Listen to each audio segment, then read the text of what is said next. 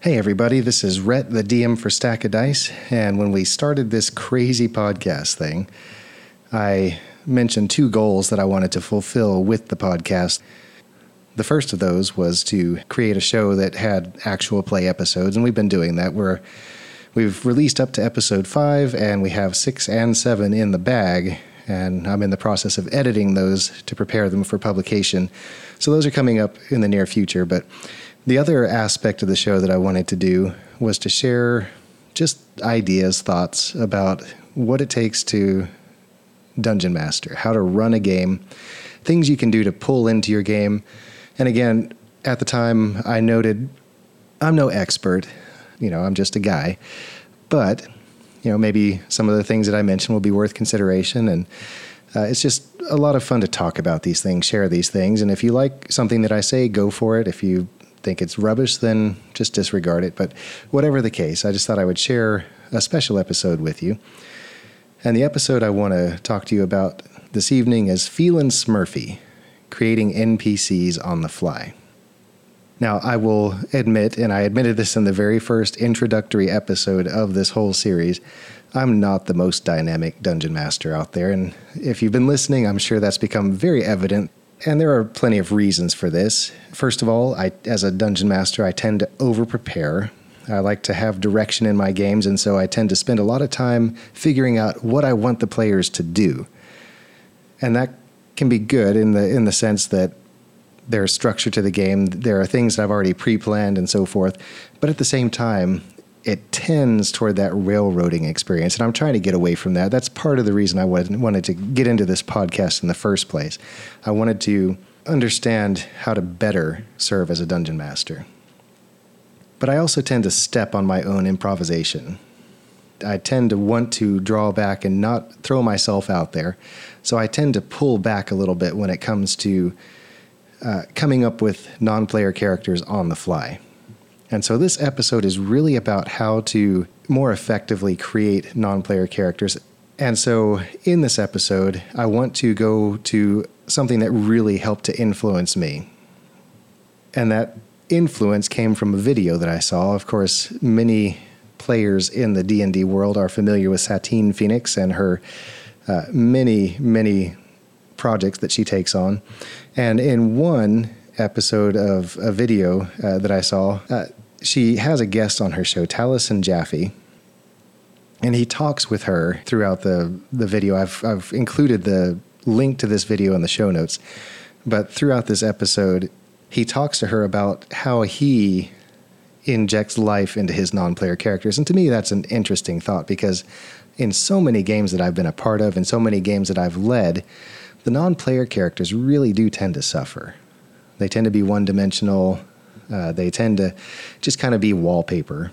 And really, in this series, what I want to get to is every non-player character is interesting. Every non-player character has the feeling, at least, that there's more to him, more to her, than just a brief description or a face in a crowd.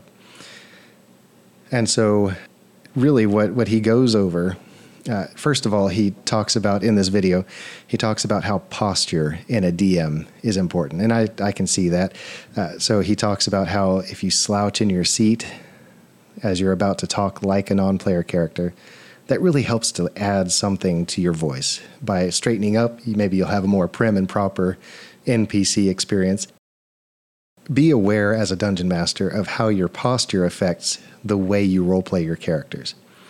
But the meat, I thought, of the discussion was when he talks about his 7 Dwarfs technique. And I'm going to talk about this and then give my own spin on it and then share a tool with you before we wrap up this episode. So the 7 Dwarfs technique is based on the idea that Talison keeps a sheet of paper next to him when he's running a game as a dungeon master. And it's got a list of the names of the 7 dwarfs. It's got a list of the amount of energy they show whenever they're talking, how high their voice is, and whether they're male or female. And so whenever the players decide, you know what, we really want to talk to this guy over here who's just kind of standing there by the barn, he'll reach over to his paper and he'll plunk his fingers down any old way.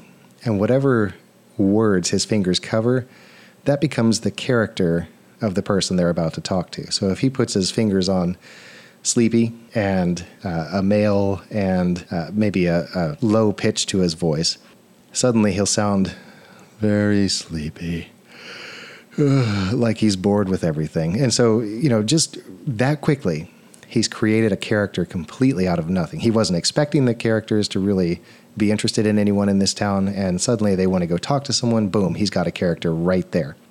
As I got to thinking about this, for experienced dungeon masters who are good at that kind of improvisational approach, good. Maybe Seven Dwarfs is plenty.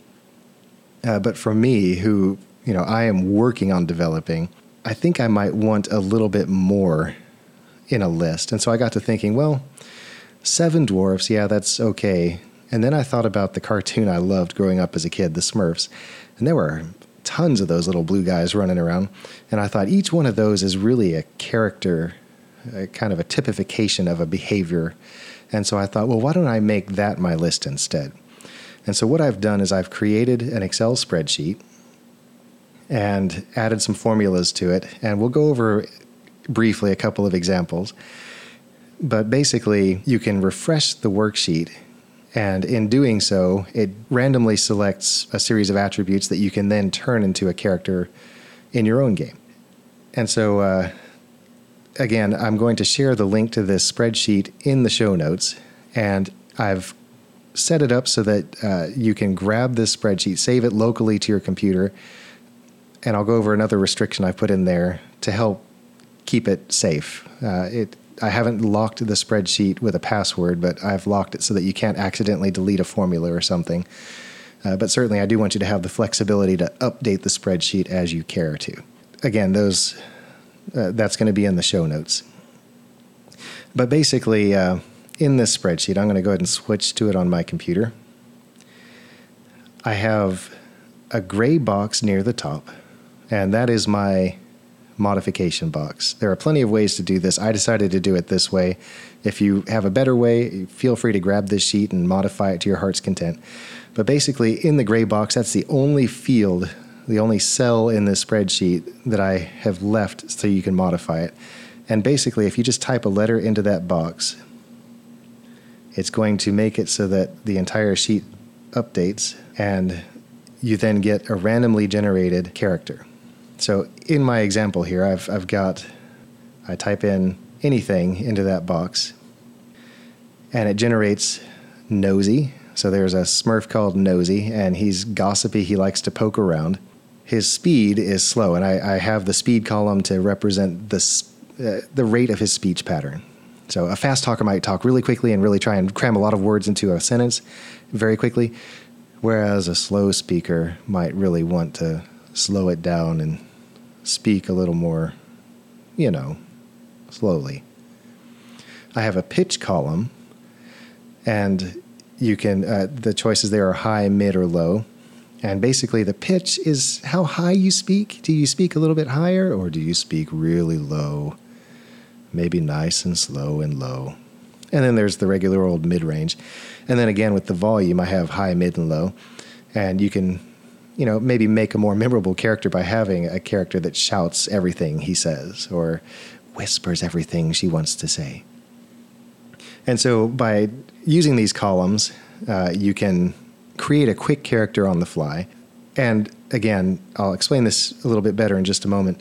You can grab this sheet, save it locally to your computer, and feel free to modify it to your heart's content. I'm giving this to you to do with as you will. And after that, it's on you as to what you do with it. I'm going to do another example here. I'm going to modify my spreadsheet. And this time, it generated a character of Lucky, and things just work well. So this is a kind of character that you might expect to be very optimistic about things. You know, things look bad, but it's going to be okay. And here's, maybe you can have something work out in the character's favor as they're just standing there talking to him.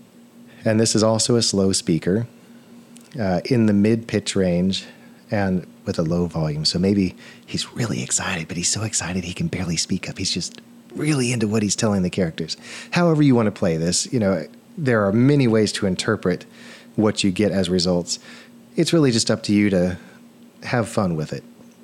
this is really just a prompt to give you a little push into which way the character could quickly develop. And then you just go from there. Let the character develop naturally. All right, a few of the administrative details. Again, the link to the spreadsheet is in the show notes. And basically, once you get in, you should have an option in the upper left corner for File. If you click on File, one of the choices is Save As. And then if you just choose to download a copy, that should be one of your choices. And then you can save that copy to your computer.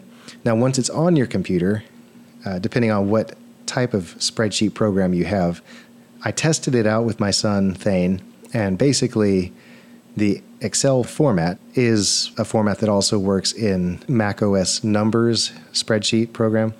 And it might work if you upload it then into your own Google account. It might work in their Google Docs. But basically, we've tested it a couple different ways, and it seems to work all right. But save the file locally, and then follow your spreadsheet documentation to unlock the sheet. If you do a search for unlock spreadsheet, you should be able to follow the directions there, and that way you have the ability to change information. If you want to add more character types to the list, go for it. If you want to delete some that aren't pertinent to you or you just don't know what they mean, go for it. If you want to add new columns to add further depth to a character, go for it. This is yours to do with as you want. But basically, I just wanted to put this tool in your hands, let you play with it, and just share a neat tidbit that I found. I really appreciated the video because it really opened my eyes to a new way of approaching characters. And I think it'll make for a lot of fun.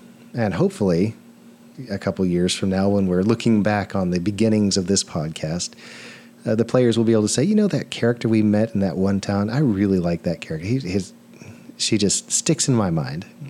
That's the ultimate goal. I want to have characters that come to life, that are memorable, and that make the game fun.